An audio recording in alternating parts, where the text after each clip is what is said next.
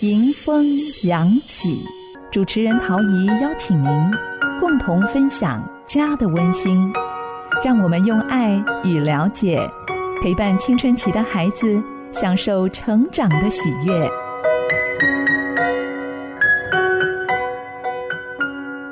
陶怡欢迎你与我共度迎风扬起节目现场。在今天的节目当中，第一个单元亲子沟通小 paper，稍后要跟您聊一聊，亲子之间如果要有好的对话，其实真的是要由父母亲身示范来开启良好的沟通模式。第二个单元我有话要说，今天为您邀请到一位非常擅长跟青少年相处的辅导钟婉倩来到节目当中，她要跟爸爸妈妈分享她是如何用食物跟对话跟孩子把干净哎。我想蛮值得我们来参考。第三个单元德胜新电影情，今天播出蔡正杰老师介绍的一出好戏，相信也可以增加我们的亲子话题。朋友们收听的节目是《迎风扬起》。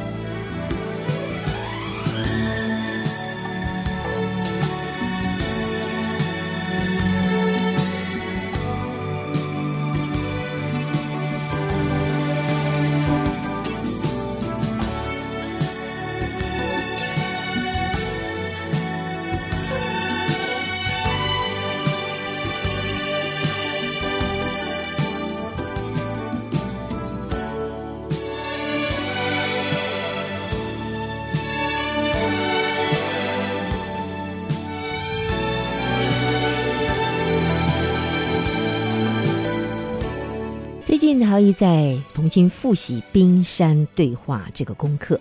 所谓的冰山对话，就是我们不但要听表面人话的意思，还要探究他内心真实的期待跟渴望。那就以冰山为例，我们一般外面所听得到的话或者看得到的行为，其实你必须要去探究他内在的情绪、想法跟渴望，你才能够拼凑出真正的全貌。其实沟通只有三大部分：说、听、问。但是很多人沟不通，原因因为我们自己跟自己对话都不是很顺畅，以至于我们没有办法讲清楚自己的想法，也听不到别人真实的心声。我们先说一个故事。话说，在早年欧洲的一个民风保守的教区里面，流传着一个故事：有一位年轻的神父，在很年轻的时候，在他的一个教区里面。因为骚扰了年轻貌美的教友，而被教区给赶走。那几十年呢，这个流言捕风捉影，没有人搞清楚怎么回事。妙的是，当这个当事者漂亮的美少女变成老阿婆，临死之前，她偷偷的跟她的孙女承认，其实当年呐，是她爱慕这位年轻的神父。有一次，正巧他们两个在花园里头，于是他情不自禁的就强吻了年轻的神父。神父一时之间惊慌失措，不知道该怎么办，落荒而逃。而女生又觉得非常的丢脸，于是她撒了个小谎，她说因为年轻的神父诱惑她。结果整件事情闹得沸沸扬扬，最后年轻的神父黯然离开小镇。这个老太太在临终前告诉她的孙女：“其实神父真的是非常有爱的人，他一生都没有说出，其实当年是女生诱惑他，而他为了保全女孩子的名节，所以终生没有说出实话。”听到这个故事，你或许会觉得怎么这么离谱，事情给扭曲成这个样子。但是，如果我们真的探究我们的大脑的话，你会发现，我们有很多古老的记忆，常常是被自己扭曲或者拼凑出来的。因为在我们过往的经验当中，在我们的内心有很多未尽事宜、没有完成的事，或者内心的一些遗憾。那在回想的时候，为了让自己好过一点，所以有的时候我们在叙述的时候会错置了时间、地点、缘由跟结果。就像我们刚才讲的这个小镇故事一样，那在跟我们亲子沟通有什么关系呢？因为我们常常跟孩子之间，如果探讨三五年前的一些经历的话，你会发现亲子之间着重的点完全不一样，甚至他的记忆也完全相反。爸爸妈妈所认为的是自己用心的那个层面，而孩子记着是自己内心失落的那一面。那若非借着亲子沟通，再一次的对话，透过陈述说明，你才能够明白啊，原来当时爸爸妈妈是什么样的情绪，他们有什么样的担心害怕，也因为他们有一些固定的价值观，以至于他们在采取行动上或者说话的上面就显得格外的严厉。可是孩子当年年纪稚嫩，哪里看得到父母亲这份大爱？于是他只记得当时他的挫败、难过，甚至父母亲讲的那一两句的气话，耿耿于怀，记恨一辈子。像这种情形，我想在每个人的生命里，甚至家族里头，可以说是不断的在累积着。为什么人生有这么多的遗憾？其实我们越思考，越发现这是非常合理的。既然我们的大脑是这么的巧妙，我们的内心层次又是这么样的深沉，如果当下的情绪没有处理好，就变成很大的遗憾跟怨怼，但如果有机会双方来对话的话，我们就有机会澄清误会或者拉近距离。因为其实每个人的观点没有所谓对错，只是不同而已。你喜欢吃咸，我喜欢吃甜；你喜欢跟人亲密一点，我喜欢保持一些距离。这本身并没有对错，但因为每个人的期望值不一样，所以感受度就有天差地远。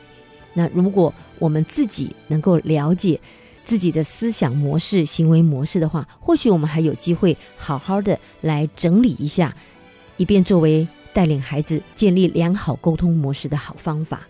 所以做法当然还是要从父母亲身示范。如果有机会的话，各位可以去搜寻一下萨提尔的沟通模式。呃，或者是讲到冰山对话、冰山理论等等，这些都是在谈到我们说话言行举止的底层，其实有一些原始的情绪，而在情绪的下层又有一些真实的感受。那如果有机会能够叙述出来的话，我们也许就可以找到我们内心真实的期待跟深层的渴望。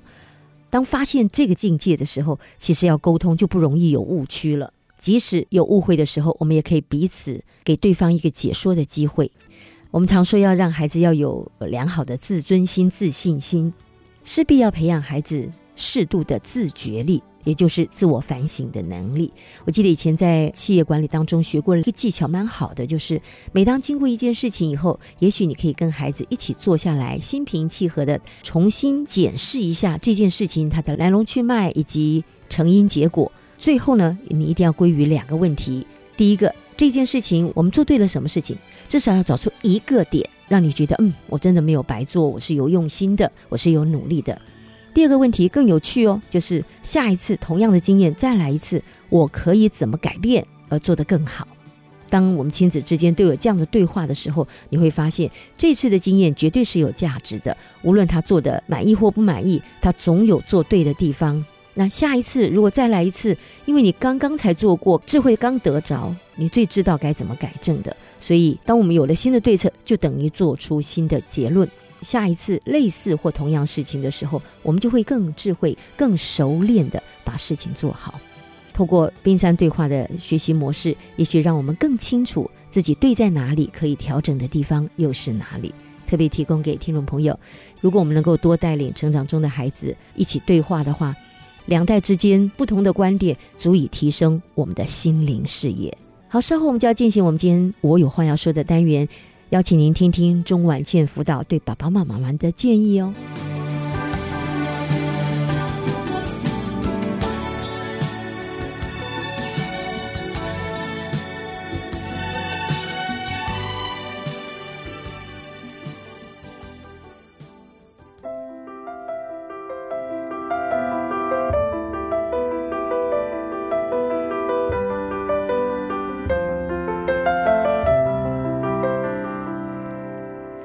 回到 ICG FM 九七点五迎风扬起节目现场，在今天我有话要说单元，陶也很开心为大家邀请到一位学有专精的青少年辅导钟婉倩老师，欢迎婉倩。嗨，陶姐好，各位知音的听众朋友好。婉倩，我知道你在高中、大学都是学西餐，是，所以你是拥有专业厨师执照喽。没错，你没有走到现在最夯的西餐，你投身在青少年服务，请问你特别想服务青少年呢？是。那我在青少年时期。国中的时候有上过得胜者课程，那当时其实自己也受到很大的帮助。嗯，那现在长大了，有这样的机会，也走入到青少年的一个施工里面，大概七到八年左右。嗯，像刚才在预防的时候，我特别欣赏婉倩辅导的是，你在很年轻还不满二十岁的时候，你就具有思辨的能力，甚至于对人生的一些重要方向，你是经过思考求证才决定的。可不可以分享一下这段经历啊？好。我在年轻在大学的时候，我记得那是我十九岁的生日当天，被我的大学的室友邀请到教会去参加一个活动。那一场活动的呃分享者是连家恩医师啊，爱戴西非连家恩医师。对。他是在那个布吉纳法索，他是一个替代役，对，也是当地的一个医生。嗯，那我听到他生命的见证故事，非常感动我的心。那我还记得他分享完他的生命故事之后，他最后就问我们现场的朋友说：“啊，今天晚上有没有人愿意啊，要接受耶稣成为你生命中的救主？”当时我听到这句话的时候，我心里想说：“哇，很想要认识这位上帝。”嗯，当时我就听到两个声音，在我的右耳呢，就有一个声音就告诉我说：“你这个不孝子，难道你要背叛你的父母去 信耶稣吗？”是。左边有个声音又告诉我说：“你所要寻找这位上帝，他可以赐给你爱，还有平安，和永远的生命。”那这个两个声音又为难了。是。啊，其实我当下不知道怎么去选择，我很害怕自己是一个不孝顺的人，但是同时又很想要得到这份爱，于是我两个声音都不听，我决定好好的思考我自己的人生，我需要寻找生命的答案。我不知道人死后会去哪里，这是青少年最重要的大灾问呢。没错，我也需要真实的平安。于是当时，当我在思考的时候，我就想要认识这位神。连江医师他在问了第二次说：“你们当中有没有人愿意要来接受耶稣，成为你生命中的救主？”我就举起了手，然后做了人生生平第一次的祷告。其实我不太会祷告，因为我从来没有去过教会。是，我就说上帝啊，如果你是真正的一位神，那你就赐平安还有爱给我。我就反复讲这一句话，讲了无数次。很奇妙的是，在三天之内。我感受到一个前所未有的平安在我心中，我就知道耶稣是我生命中的答案。哇，那桃姐有个好奇，就是我们知道客家相亲是忠孝传家，是对于祭祖这件事情是很慎重的。是，不知道当你决定你的信仰皈依之后，你的家庭有没有对你产生任何影响啊？也是有的，家人其实会担心说啊，你怎么会跑到教会呢？家中都没有人是接触教会的。但是啊，我就不断的跟上帝祷告。那我父母偶然有这样的机会到教会了解我在教会的生活啊，没想到他们哎对教会的印象非常好。哇，你父母好开明哦，亲自访查哦。与其担心，不如到教会看一看，反而让他们更放心。嗯，那第二个是我的家人看见我生命的改变。那以前脾气不好，跟父亲会吵架顶嘴，但后来接触了这个信仰啊，生命改变就是怎么样实际的去更孝顺父母。然后来父母亲看到我生命的改变，他们也更愿意让我能够来信靠啊这位上帝，然后也能够走入在教会的生活当中，我的生命品格被建造。哇，婉倩，像你这样的辅导，你是经过。所以，我相信你跟孩子们对话，一定有很多对焦的地方，哈。是，那其实现代的孩子跟以前的世代的孩子有很大的改变。我教了二十三四年的得胜者，我觉得大不同。是，你来分享一下你八年做专业辅导后你的心情。是，那现在的孩子可能在专注力上，因为媒体的影响，专注力也逐渐的下降。但是他们的在寻找自我跟我是谁，包含我人生的未来，也越来越早被开。开启是，那就是相对的，在做辅导这个部分，要怎么样去跟这些学生建立关系？有一个很重要的关键是跟他们做朋友哦。这个我们都知道，但是说的很容易，传授一点秘招给爸爸妈妈吧。是的，好，呃，做朋友跟年纪绝对没有关系。那做朋友最重要是我们要怎么样制造相同的话题。那其实就可以去了解说，比如说他们最近在追什么剧啊，嗯，或者是他们在聊的什么游戏啊，嗯，我们是可以去了解的。我们不要急着去排斥、去否定。嗯嗯。那为什么他们会寻找这些？他们觉得好玩吗？或是说他们欣赏哪一位明星？一定有一些好的影响，让他们去崇拜。那我们可以去制造这些话题，去跟他们去了解，跟他们建立关系，当做朋友。我也常在节目中邀请爸爸妈妈们一定要学习沟通。那刚刚婉倩辅导你的意思就是说，即便我不懂孩子们玩什么游戏，我也不知道他追什么剧，为什么迷恋那个影星，我都可以透过问话，诚心的去请教他喽。是是，其实我有时候会用一些小 paper 哦，比方比方说啊。追剧可能它一个电影会很长，或者是一个剧可能二三十集甚至一百集。父母亲可能工作忙碌，不像我们做老师的没有时间去追剧嘛。但是呢，像现在很多流行什么闪电看剧啊，或者是比如说七分钟看完这一部剧，让你了解整个剧情，就是用这样的方式，真的是单纯爱他们，然后去看完这个呃这样的一个精华，让我们有跟他们搭上一个桥梁跟对话的空间。我觉得婉倩你好智慧哦！其实即便你不用太专精，你只要。要知道大纲，你就可以问他甲是谁，乙是谁，为什么他们两个相斗了？是是，为什么擦出火花之类的？哇，真的婉倩的方法非常好。我知道，因为你自己本身是学西餐的，对对，所以你在做辅导的时候，你善用你的专长，聊一聊吧。为什么孩子们透过饮食就可以跟你交心了呢？是，我觉得民以食为天嘛，嗯，所以。用食物就可以开启很多的话题，不限年龄的，嗯嗯，从最年幼的到最老的，是，其实只要坐下来吃个饭，或者是吃个点心，现在就很流行喝个下午茶，哦，都是很好开话题的一个方式，是是。所以在呃做长期的一个辅导当中呢，其实就发现食物是开启。沟通话语的非常好的桥梁，其实不在乎吃什么喝什么哈，没错，只要有个共同的桥梁，我们就可以进去了。没错，嗯嗯，所以说吃饭其实是一个很好开花的一个桥梁。再来就是说，像有一些的孩子会跟我走的比较近，那他遇到什么难处，我们也可以约。一对一精心的时刻，我倾听。你有最近有什么事情要跟我分享？那我觉得一对一也是一个建立一个很好沟通桥梁的方式。那是因为你平常就跟他们建立了非常好的沟通的管道。对，所以当他们需要特别请教的时候，你大概只要稍微关怀，他们就愿意倾吐了吧？嗯嗯，跟他们做朋友是最重要的。那我相信你也常常听到孩子们抱怨父母的一些事迹，可不可以提醒我们父母有哪些小事情可以稍微调整？就可以让我们的亲情加温呢。如果可以的话，蛮鼓励在座的听众，如果是父母，不管是阿公阿妈或者是爸爸妈妈，再怎么忙，一个礼拜至少要坐下来好好吃一顿饭。我觉得家里呢要坐下来好好吃饭，就是一个很很好开启话题的方式。真的不愧是辅导，尤其您自己擅长西餐，用饮食来招聚孩子们，让孩子们有一个可以。依靠的安全空间，我想这是我们父母亲真的要好好学习的。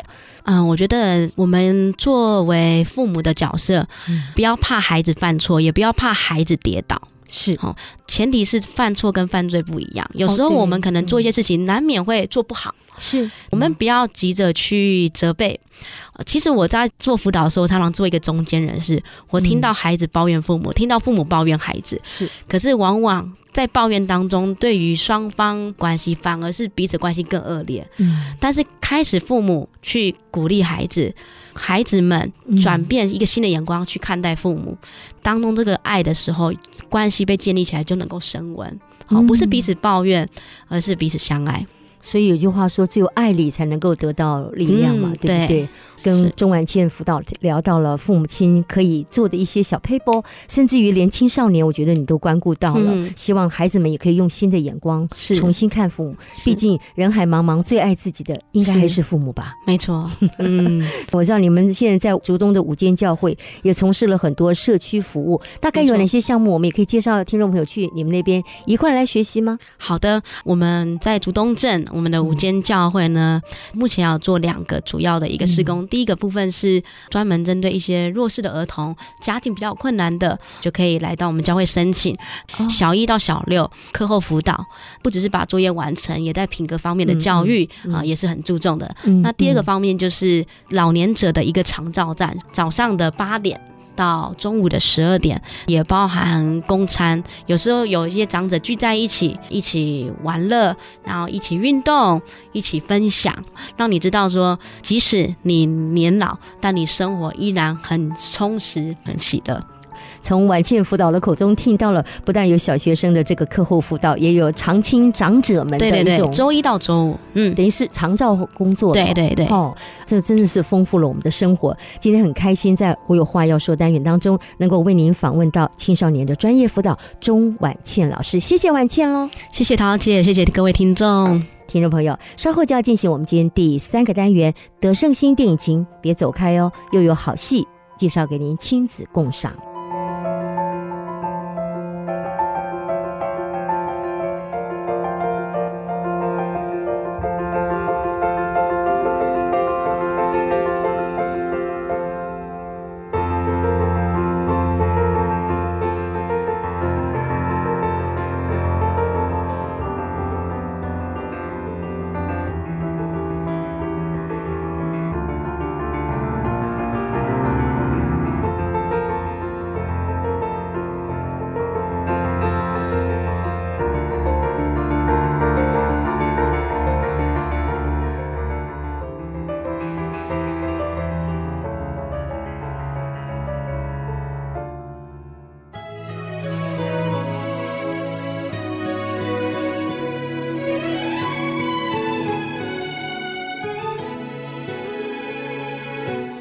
回到 IC 之音 FM 九七点五迎风扬起的节目现场，在今天第三个单元德胜新电影情，再度为大家邀请到德胜者教育协会总教练蔡正杰老师来到节目当中。阿杰老师好，嗯，陶宇老师好，各位听众朋友好。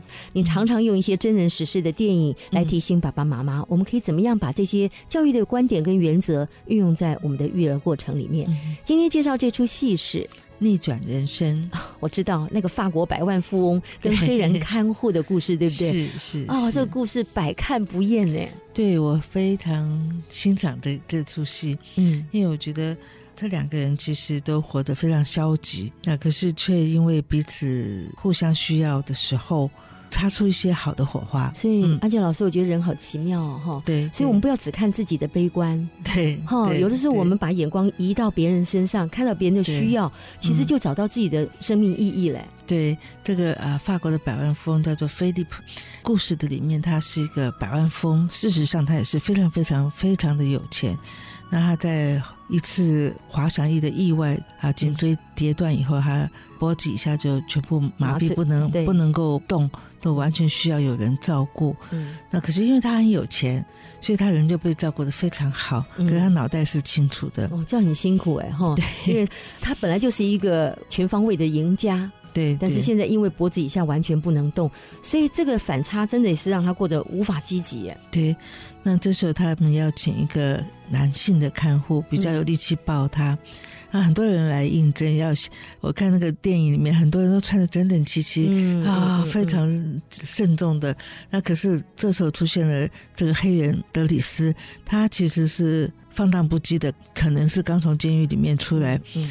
啊，他就来应征这个工作。他其实并不想要真的得到这个工作。他已经等了两个钟头，还没有轮到他进去 interview 的时候，他就生气了，他就跑进去，今天给我签名。对，因为他被辅导要去应征工作。对，应征失败才可以拿社会救助金。嗯，好，然后他们的秘书就觉得这个人怎么那么粗鲁啊？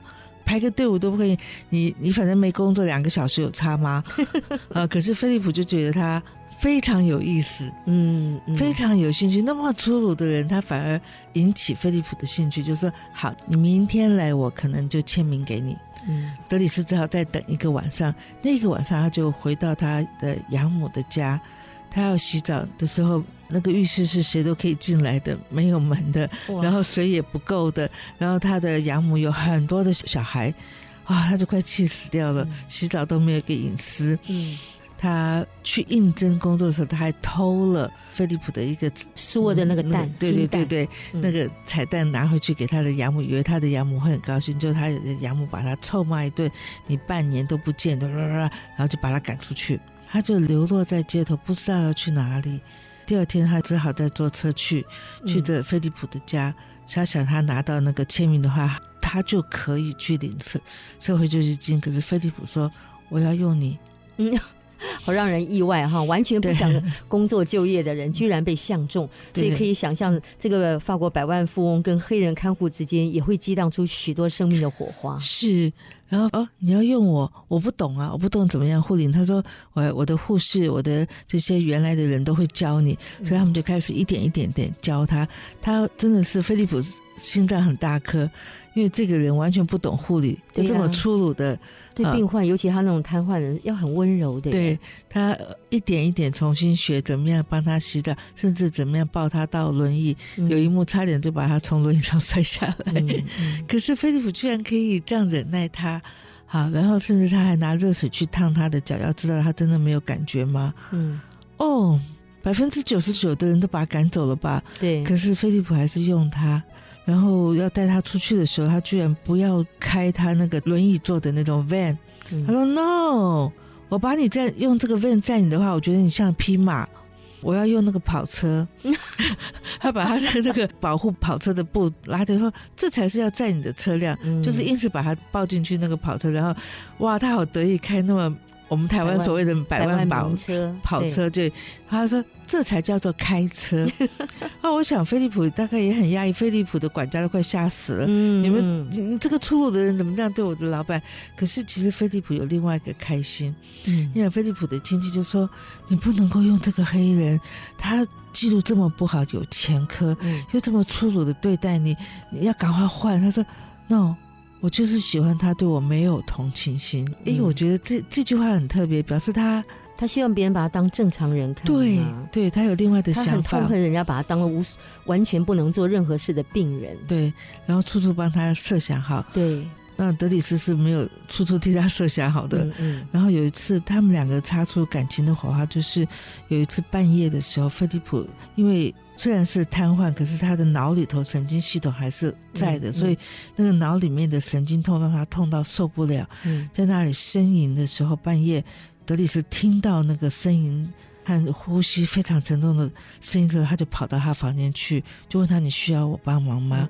只听到他在那里疼痛的很严重，在那里呻吟着，他就赶快拿了毛巾帮他擦身体，帮他，他一直照顾他，舒缓他，对，舒缓他，真的在乎他啊。舍不得他的疼痛，然后之后他就把他抱上轮椅，带他出去散步。因为菲利普一直说：“我需要空气，我需要空气。”其实那个空气只是他需要放松，对，需要放松。在家里头啊，都是这些管家给他很多的责任，很多的压力，他要把整个的事业 hold 住，要做好决定。他的压力太大了，可能家里头也有很多他。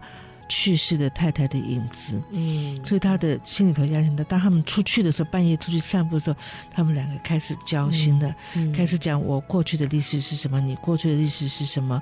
两个是截然不同的家庭，一个是贵族式的家庭，一个是社会底层的家庭。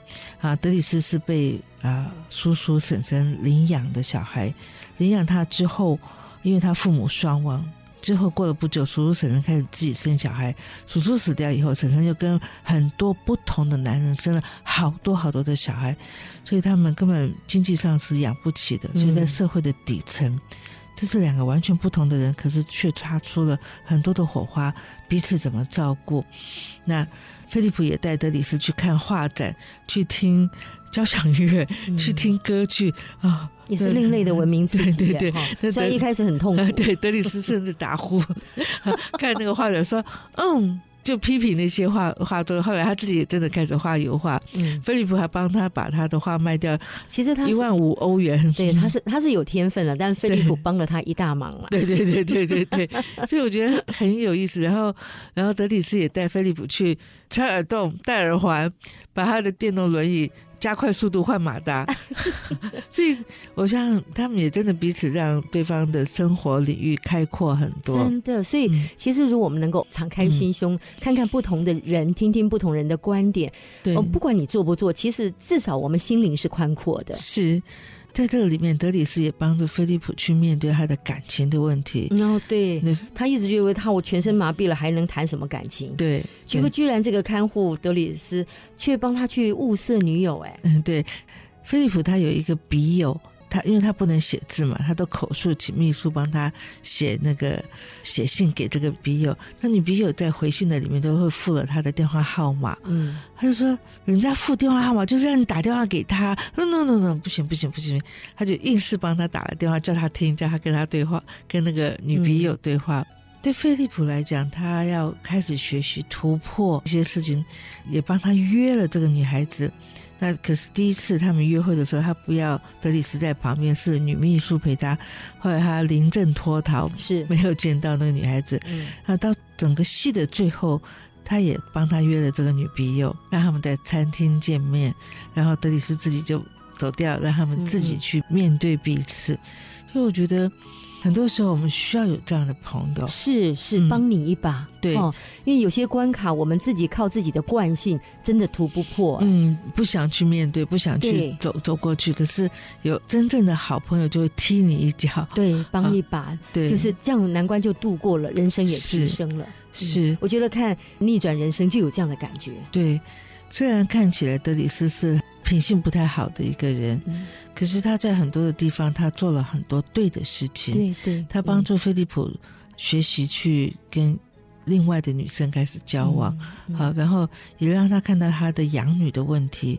他的养女虽然是他领养的一个女孩子，她有很多的需要，甚至行为上的偏差、傲慢。嗯，他也不讳言的告诉菲利普说：“你有责任要去教养你的小孩。你养了人家，就算养父也是爸爸呀。”对，让菲利普突然有点领悟，说：“啊，对，整个戏的前半部，他。”一个正眼都没有看他的养女，嗯，我觉得孩子自己心中很大的失落吧。对，虽然他很有钱，供应他很好的物质环境，小孩最不需要的就是钱呐，小孩最需要是爱，是陪伴。所以他后来就跟这个养女有在很多的对话，帮助他解决他在学校的一些问题。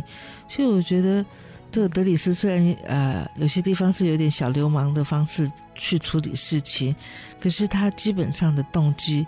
很多时候是蛮好的，嗯嗯，因为彼此的生命经验不一样，嗯，交换的结果反而提升了双方的人生，对，两个人都成长了。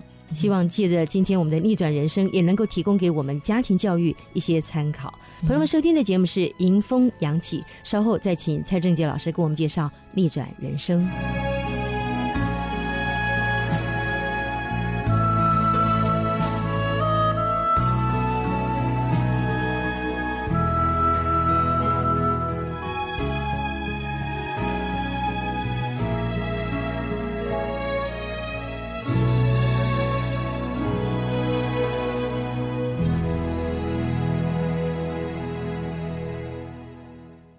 欢迎回到 ICG FM 九七点五迎风扬起的节目现场，在今天第三个单元德胜新电影情，我们邀请到蔡正杰老师来的节目当中，为我们介绍一出非常精彩的好戏《逆转人生》。而且老师，这也是一个真人实事的故事。对，对，我觉得这故事真的是让我们可以看到完全不同背景、不同社会 level 的人可以互相帮助对方。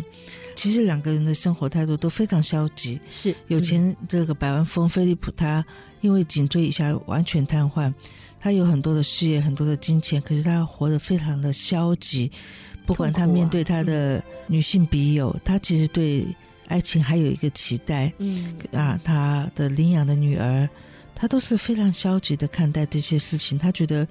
为了我的员工，好吧，我就继续我的事业。好像为义务而活着，哈。对，他其实失去了活下去的意义，好可惜。对他觉得就是满足这些人的需要吧，我就这样活着吧。可是却没有任何的动力和热情。那另外一个德里斯，他是这样子的一个悲惨的背景下长大的，他也活得很消极。有一幕很特别，他到了呃菲利普的家，他们给他一个套房住，然后佣人的套房里头是有一个浴缸的，他这只手摸着那个浴缸，那这是他原生家庭没有的。对，他的想法是说，我有一个浴缸洗澡，我就已经太满足了。对，可是人。不是只有这个东西让你真的满足，所以安杰老师很奇妙，是我们都不看我们有的，我们只在意自己没有的。你看百万富翁，他这么富足，仍然有匮乏。相反的，我们的男性看护，他就光是看到这个物质上，他就觉得人生愉悦已足。对，其实人生吃饱喝足了以后，最重要是为什么活下去？对。所以他们在彼此的互相帮助的过程当中，嗯，彼此都找到了自己人生另外一个重点，好棒。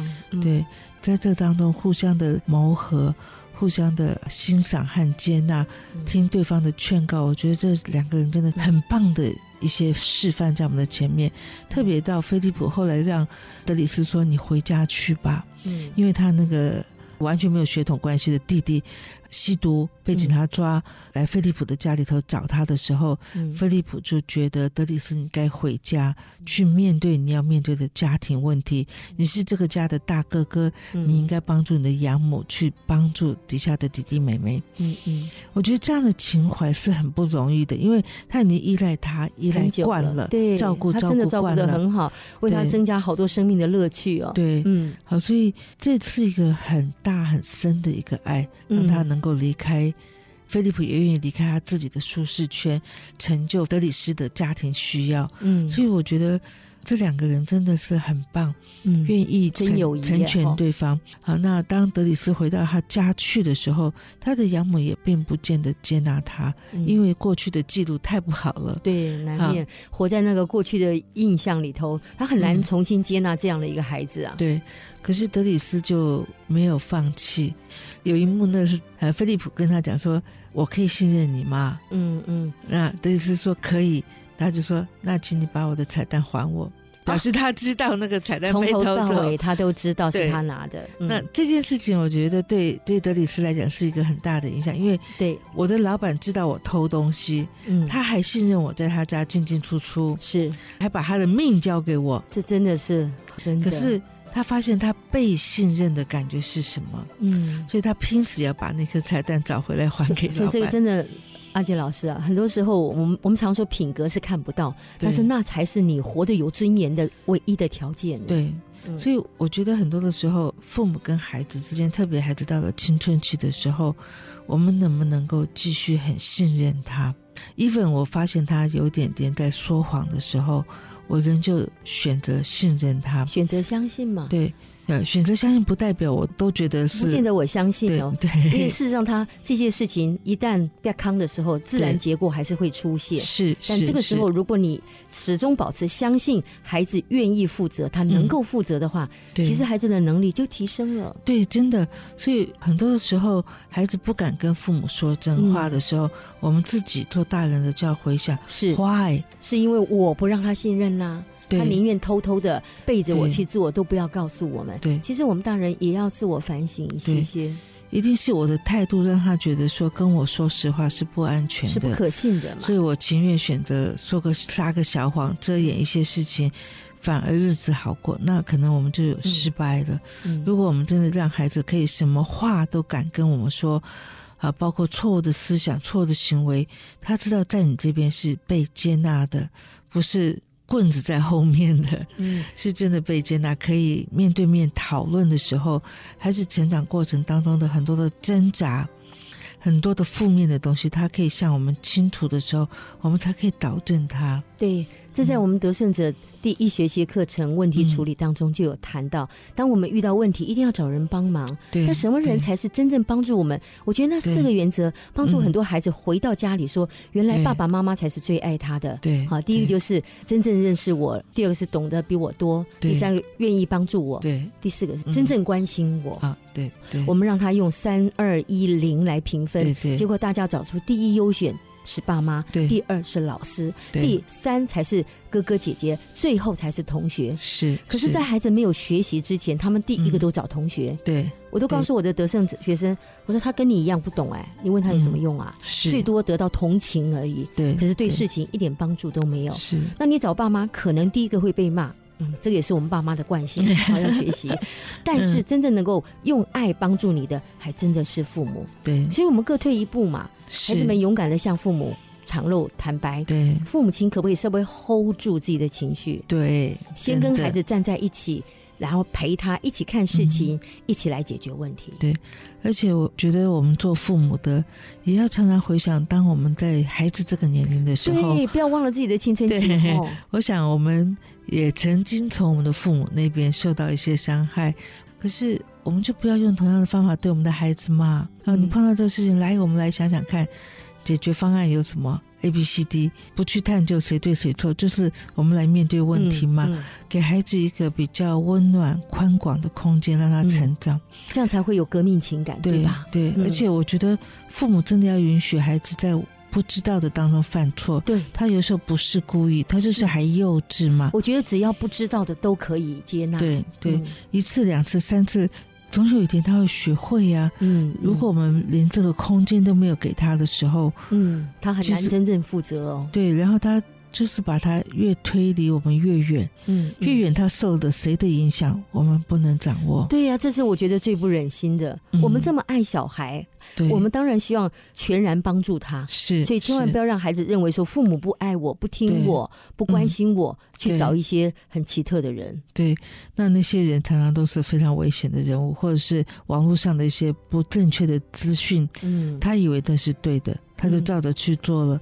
有的时候没有回头路了怎么办？是很遗憾的事哈。对，所以我真的觉得亲情是造物者赏给我们最棒的一种情感，是我们应该要用最棒的方式来维系它。对，而且不要想说永远还有机会，有些时候是。不一定有第二次机会的。嗯，对。回到这出我们介绍的好戏《逆转人生》，其实这个黑人看护德里斯，他因为没有完全被照顾好，他虽然那么大的一个人，在心灵上 某些个程度也像青少年呢，很幼稚。对啊，蛮幼稚的。不，这也就是刺激了彼此的生命。对，但还好，我觉得他们都有一个对人认真的态度。对。而且有一个基本的爱人的心，是呃，不管是菲利普，或者是德里斯，或者是他的那些秘书小姐啊，这些，他们都有一个基本对人有一份爱在那里。这就是人性最光辉的呀。对对，所以你看，我们每个人其实只要各就各位，活出自己的才能、专业，对别人尊重也自重。是，我觉得这样的人生就是一个往上 up up 的飞翔的人生。哎，对。而且我觉得不看对方比自己差是很重要的一个观念，尊重嘛。对，我们也希望透过戏剧的欣赏，让亲子之间多一点互动，呃，分享一下自己的观点。我们不急于一下子教导哈，对，就是分享彼此的观点。也许天长日久，看电影就是一个非常好的亲子活动。对，之后呢，我们就可以在适当的时机当中满足彼此的心灵需求，也可以带出我们的亲情影响力。是，非常谢谢蔡正杰老师再次来到节目当中带来逆转人生，谢谢您，不谢。听众朋友，节目进行到这接近尾声了。如果你想重听我们的节目，随时进入 IC 之音 AOD 的系统，反复再听我们各周的单元跟节目。祝福您呢，我们下次节目中再会了。